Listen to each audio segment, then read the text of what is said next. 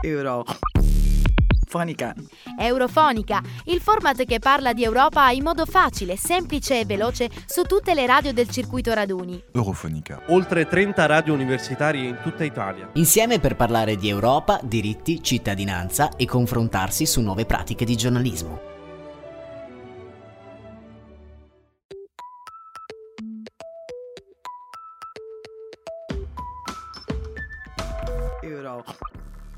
Eurofonica.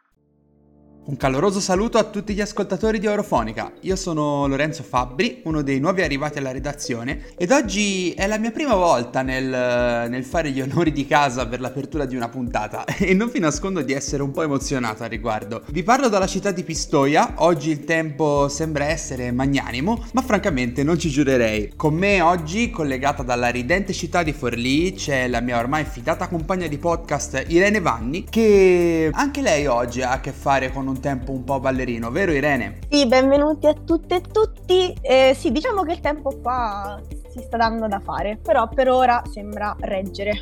Bene, dai, speriamo bene allora. A questo punto direi di buttarci subito sull'argomento di oggi, però, visto che parleremo di un argomento molto interessante che sta diventando sempre più importante col passare degli anni. Sto parlando del rapporto sempre più complicato tra Cina ed Unione Europea, con un elemento molto importante che è quello di Taiwan.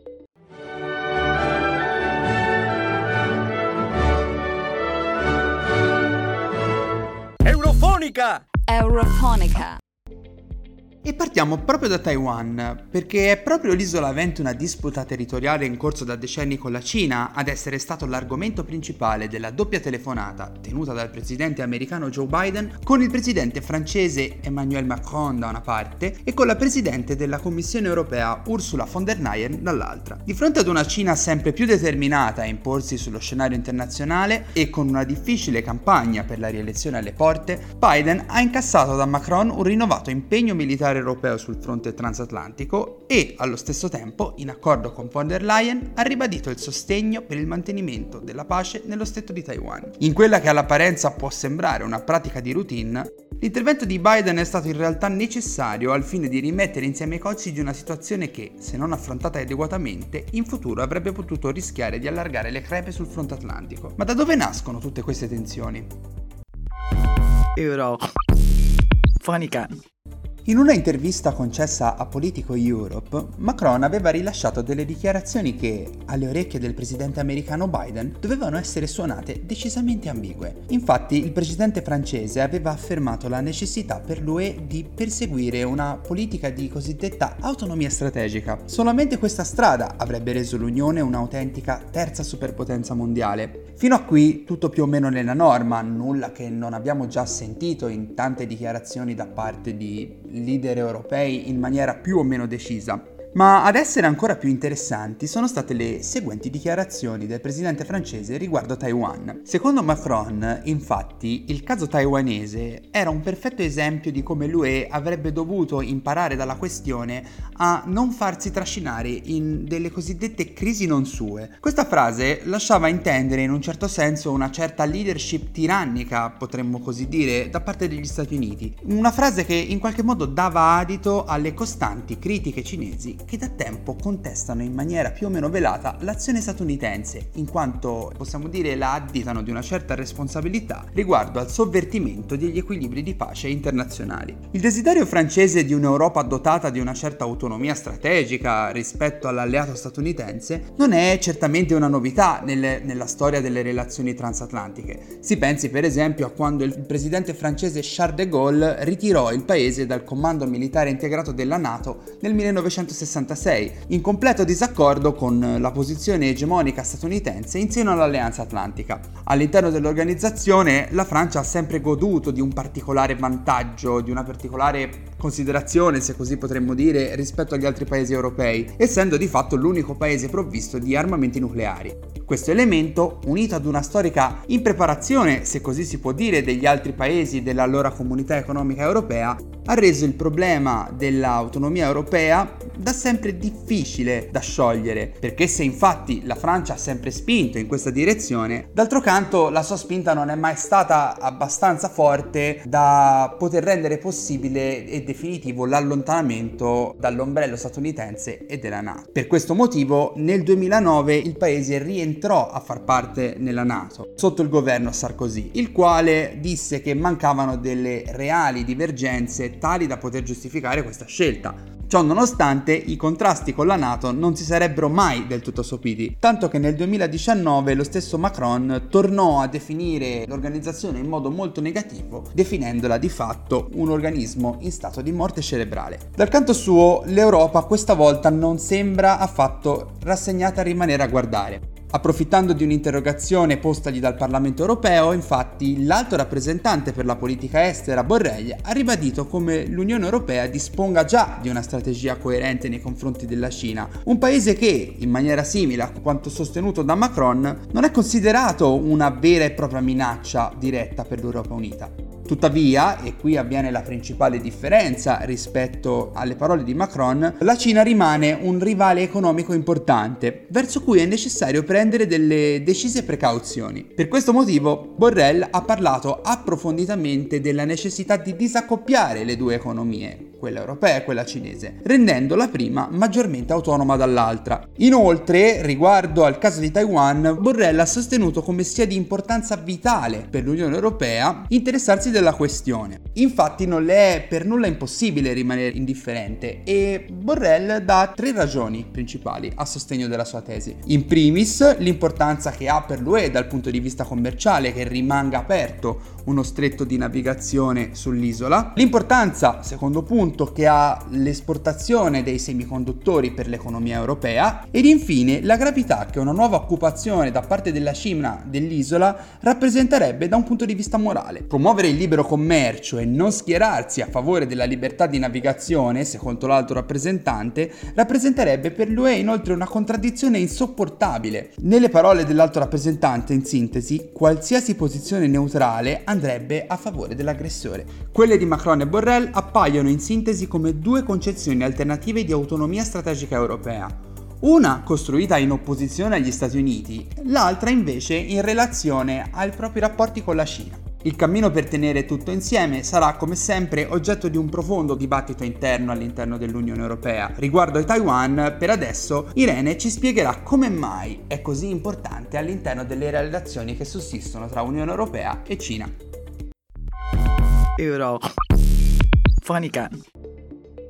Quindi per comprendere meglio la situazione di Taiwan proviamo a fare un passo indietro e cerchiamo di capire come tutto questo si inserisce nel quadro della politica estera dell'UE. Abbiamo chiesto a Giulia Pompili, giornalista del Foglio, esperta di Asia e autrice del libro Al cuore dell'Italia, come Russia e Cina stanno cercando di conquistare il paese, di spiegarci brevemente la storia di quest'isola del Pacifico.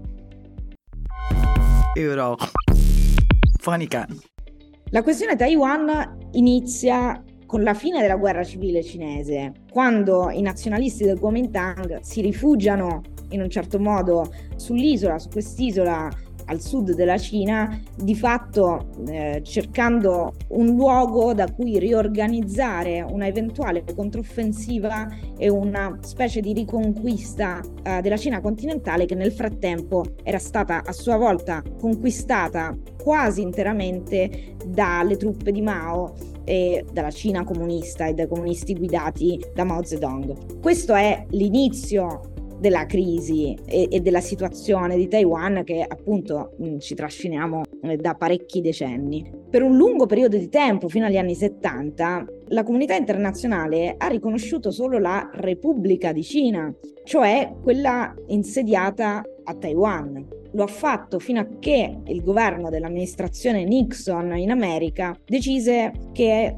forse, soprattutto in chiave anti-Unione Sovietica, poteva aver senso aprire alle relazioni diplomatiche con la Repubblica Popolare Cinese, quella che noi di fatto non riconoscevamo con capitale a Pechino, per cercare di usare la Repubblica Popolare Cinese in chiave anti-Unione Sovietica, Unione Sovietica e Cina in quel periodo erano molto distanti, per la Cina il nemico numero uno era l'Unione Sovietica, non era l'America.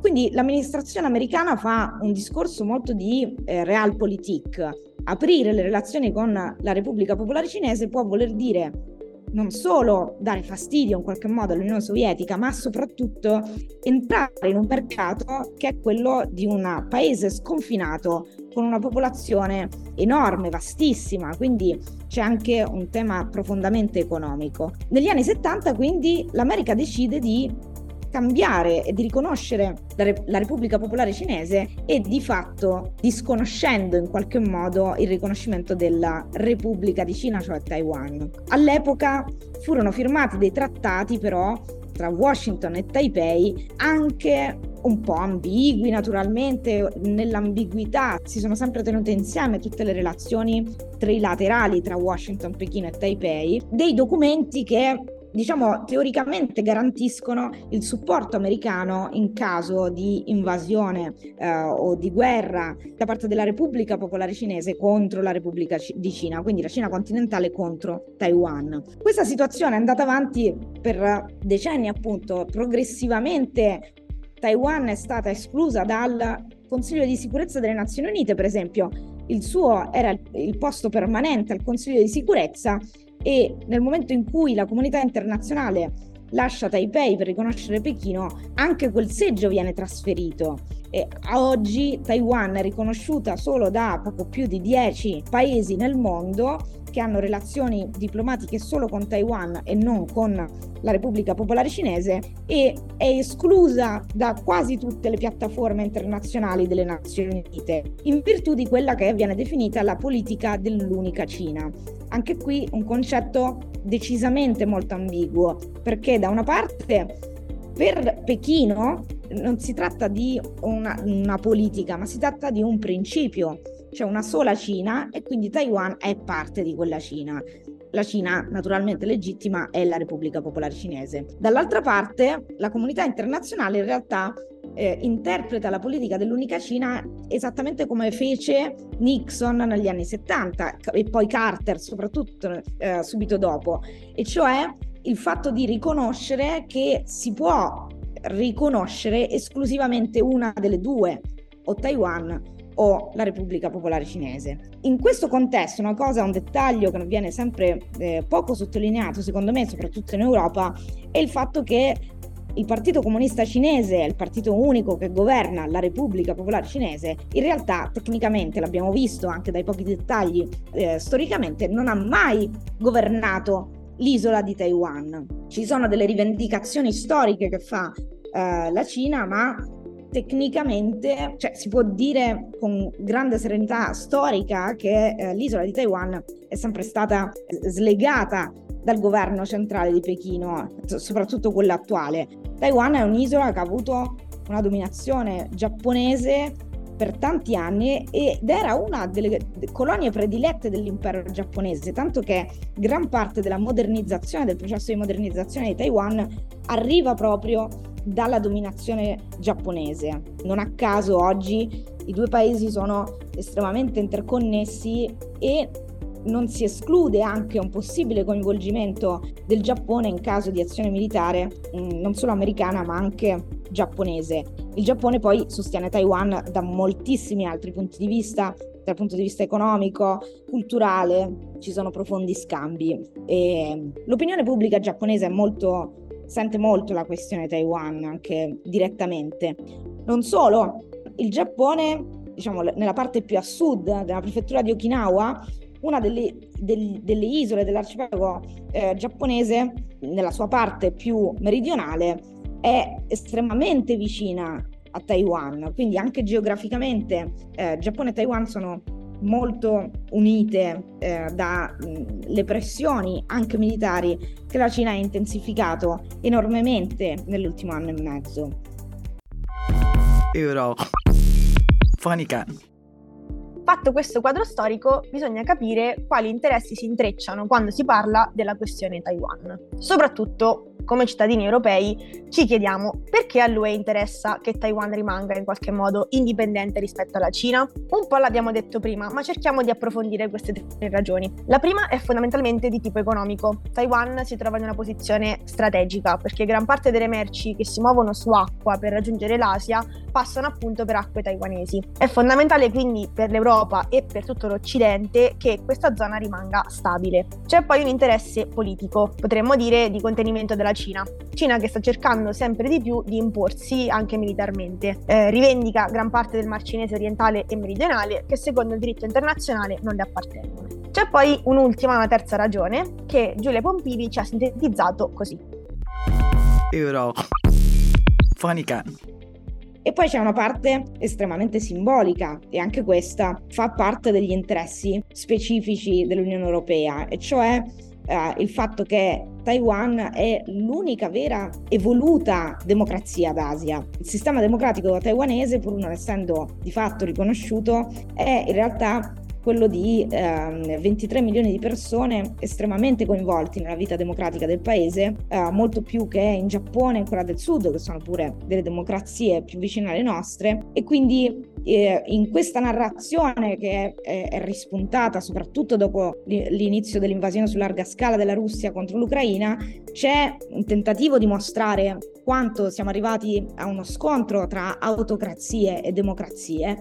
Ecco, in questo caso anche l'Unione Europea l'ha riconosciuto spesso, anche Borrell, anche von der Leyen. C'è un fattore anche simbolico nella difesa di Taiwan, e cioè nel, nella difesa di certi valori che condividiamo con alcuni paesi, anche se è un po' strano condividere dei valori con un paese che non riconosci, però effettivamente Taiwan si muove secondo delle regole che sono le nostre regole, sono le regole della trasparenza, le regole del, dello Stato di diritto e appunto un sistema democratico che oggettivamente è quello a cui ci ispiriamo spesso e che semmai è in crisi in alcuni paesi eh, membri dell'Unione Europea e che invece a Taiwan proprio in virtù di questo tentativo di diversificazione da, con la Cina continentale è diventata un, un, un'ossessione, quella di avere un sistema democratico sempre più sviluppato, di un principio di estensione dei diritti incredibile nei confronti delle minoranze, nei confronti delle popolazioni autoctone, proprio per cercare di costruire un'identità taiwanese che sia autosvelante proprio dai principi democratici. Euro. Fanican. C'è un altro fattore da non sottovalutare per comprendere l'importanza di Taiwan ed è legato alla tecnologia. Nello specifico stiamo parlando di un componente così importante e così diffuso che si trova sicuramente anche nel dispositivo da cui ci state ascoltando, qualsiasi esso sia e cioè il microchip. Dette in parole povere, i microchip sono delle unità microscopiche che servono sia a immagazzinare che a elaborare dati. Queste due funzioni li rendono dei componenti fondamentali per la stragrande maggioranza dei dispositivi elettronici che usiamo tutti i giorni, cioè dallo smartphone alle lavatrici fondamentalmente. Quindi che c'entra Taiwan? Eh, in realtà è presto detto, Taiwan si è affermata fin da subito come il leader nel campo dei microchip a livello globale. In quest'isola, che è grande poco più di Sardegna e Corsica messi assieme, si assembrano il 60 65% di tutti i microchip del mondo, con una percentuale che sale a più del 90% se parliamo dei tipi più avanzati di microchip, cioè quelli più piccoli di 10 nanometri. Per capirci, un nanometro equivale a un milionesimo di millimetro e se questo non vi dice nulla, per fare un confronto, vi diciamo che una singola molecola di DNA è larga 2 nanometri. Ma Taiwan non è solo leader nel campo dell'assemblaggio, poiché produce anche una grossa parte dei semiconduttori che servono per la costruzione dei microchip.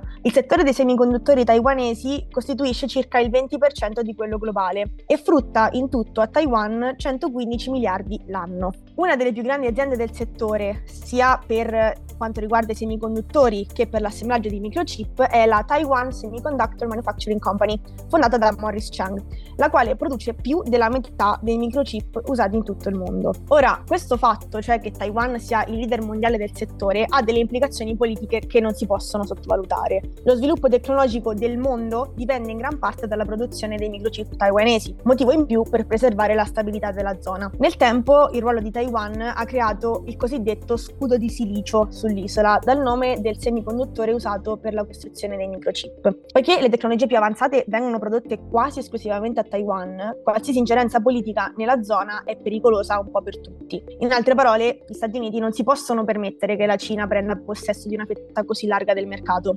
La situazione però in tempi recenti è un po' cambiata. La TSMC, la Taiwan Semiconductor Manufacturing Company di cui parlavamo prima, sta investendo molto all'estero, anche per salvaguardarsi in caso di un'escalation politico-militare. Da anni ha degli stabilimenti nella Repubblica Popolare Cinese e nel 2020 ha cominciato ad annunciare l'apertura di nuovi impianti in Occidente, tra cui in Arizona, in Giappone e uno in Europa, a Dresda, in Germania. Questi investimenti, uniti al fatto che Europa e Stati Uniti stanno velocemente cercando di rendersi indipendenti nella produzione di microchip, stanno indebolendo la leva che Taiwan aveva sull'Occidente e che le ha permesso finora di contare sulla protezione degli Stati Uniti. A questo punto quindi lascio la parola a Lorenzo per spiegarci quali sono le mosse di Stati Uniti e UE in questo senso. Euro. Funny can. Stati Uniti e Unione Europea hanno, infatti, deciso di emanare provvedimenti per incentivare la produzione domestica di microchip. Sia gli USA che l'UE hanno infatti chiamato questi provvedimenti Chips Act. Per quel che riguarda l'Unione, sono diversi i fattori che hanno portato ad agire in questo senso. Uno fra tutti, la crisi di approvvigionamento dei semiconduttori del 2020. Un evento che ha causato infatti la chiusura di numerosi stabilimenti di produzione di diversi prodotti correlati appunto alla produzione di semiconduttori. La carenza di microchip si è così fatta sentire che alcune aziende hanno iniziato ad acquistare lavatrici nuove per estrarre i microchip ed usarli per altri dispositivi. Inoltre, secondo un'indagine avviata dalla Commissione, la domanda nel settore raddoppierà entro il 2030 in maniera fisiologica vista la domanda di questi prodotti sul mercato, rendendo sempre più difficile reperire questi componenti e facendo salire ulteriormente i prezzi a meno che la produzione non aumenti a sua volta. È per questo che la Commissione europea ha presentato il Chips Act, un provvedimento che le permetterebbe di investire più di 43 miliardi di euro in ricerca, sviluppo e produzione di microchip. L'Europa di fatto punta a raddoppiare la propria capacità produttiva in modo da occupare il 20% del mercato mondiale entro il 2030. Come abbiamo già accennato in precedenza, negli Stati Uniti è stato emanato un provvedimento simile. È chiaro come la questione interessi allo stesso modo tanto gli Stati Uniti quanto l'Unione Europea e che l'Occidente nel suo complesso stia gradualmente cercando di diminuire il suo coinvolgimento nella zona di Taiwan. Allo stesso modo si tratta di un processo che in generale richiederà molto tempo e che in questo momento almeno rischia di andare in contrapposizione con gli interessi cinesi inerenti soprattutto alla cosiddetta Belt and Road Initiative, di cui ci parlerà adesso Irene. Euro. Funny can. Sì, infatti, mentre gli Stati Uniti e l'Unione Europea si stanno distanziando un po' da Taiwan e stanno cercando di rendersi indipendenti anche rispetto alla Cina, la stessa Cina sta tentando di avvicinarsi ai paesi dell'UE. Negli ultimi anni la Cina ha provato a stringere accordi con diversi paesi dell'Unione, promettendo dei grossi investimenti e con una strategia ben precisa, cioè bypassare le istituzioni comunitarie per interloquire direttamente con gli Stati membri, soprattutto quelli che considera più fragili.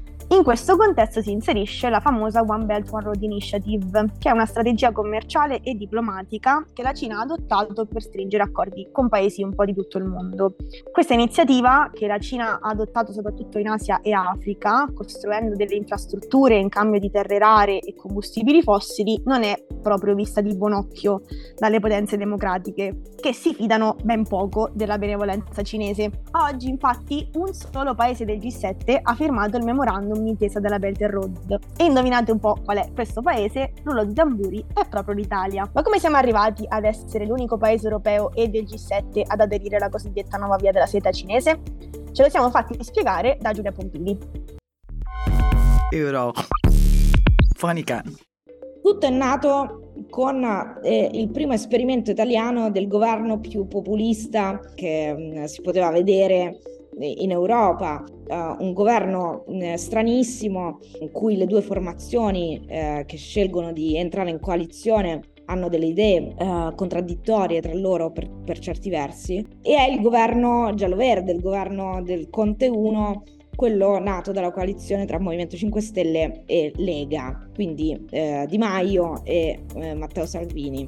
Ora, in una semplificazione estrema, Matteo Salvini arriva al governo con un'idea molto chiara e molto precisa del, dei rapporti con la Russia in senso anti-atlantista in qualche modo, mm, aveva contatti regolari con eh, Russia Unita e eh, era contrario alle sanzioni internazionali contro la Russia, eccetera. Dall'altra parte il Movimento 5 Stelle, pur avendo pure loro diversi personaggi, molti, molte relazioni con la Russia di Putin e con il suo partito, il Movimento 5 Stelle in realtà subito dopo eh, l'inizio del eh, dell'esperienza di governo si mostra più propenso a cercare eh, alleanze in Asia, in particolare nella Repubblica Popolare Cinese. In questo schema logico molto eh, semplicista delle forma, tipico delle formazioni populiste, cioè Uh, vi diamo un'alternativa a quello che eh, tradizionalmente è il nostro, no- il nostro, orizzonte, cioè quello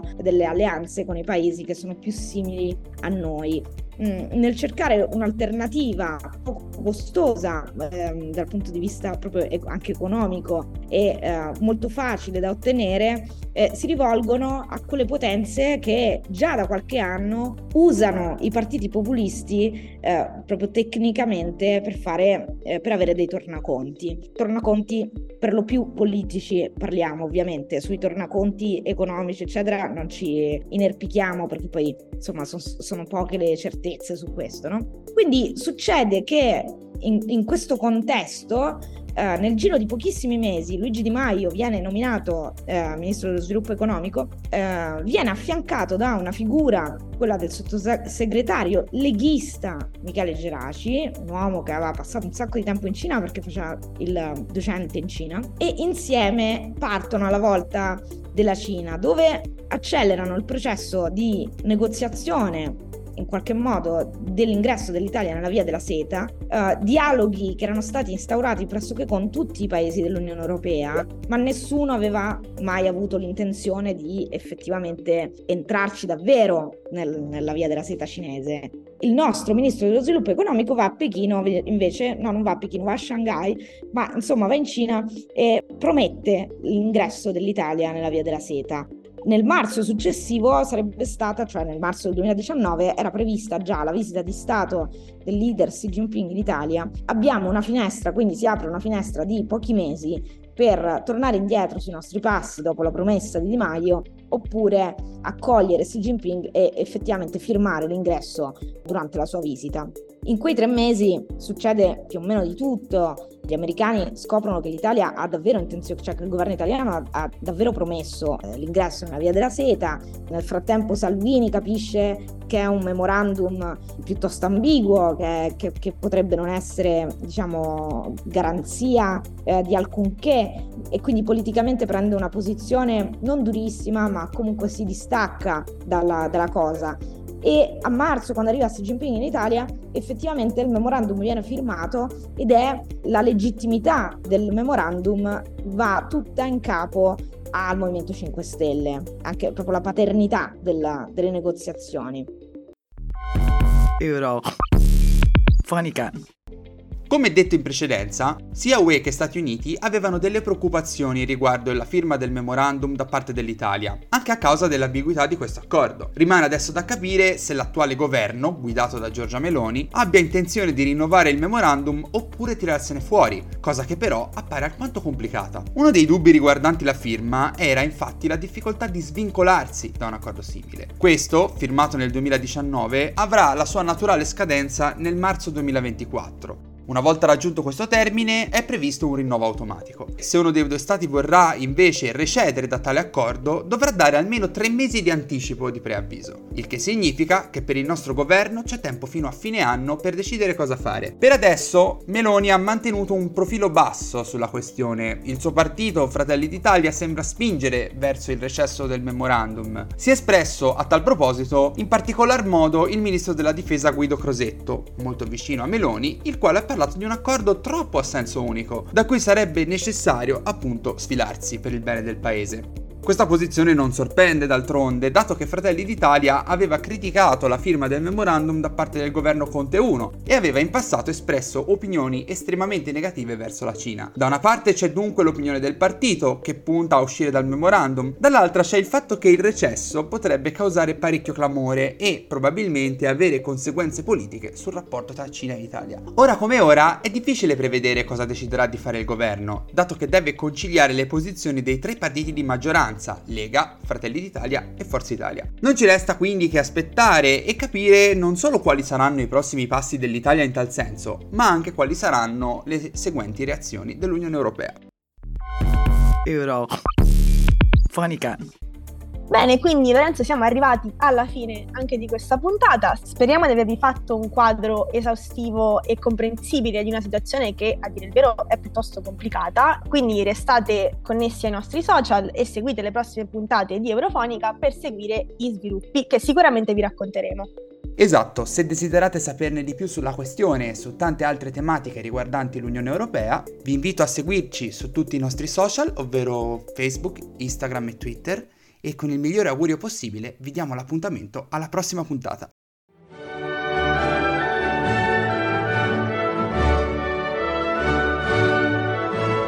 Eurofonica! Eurofonica.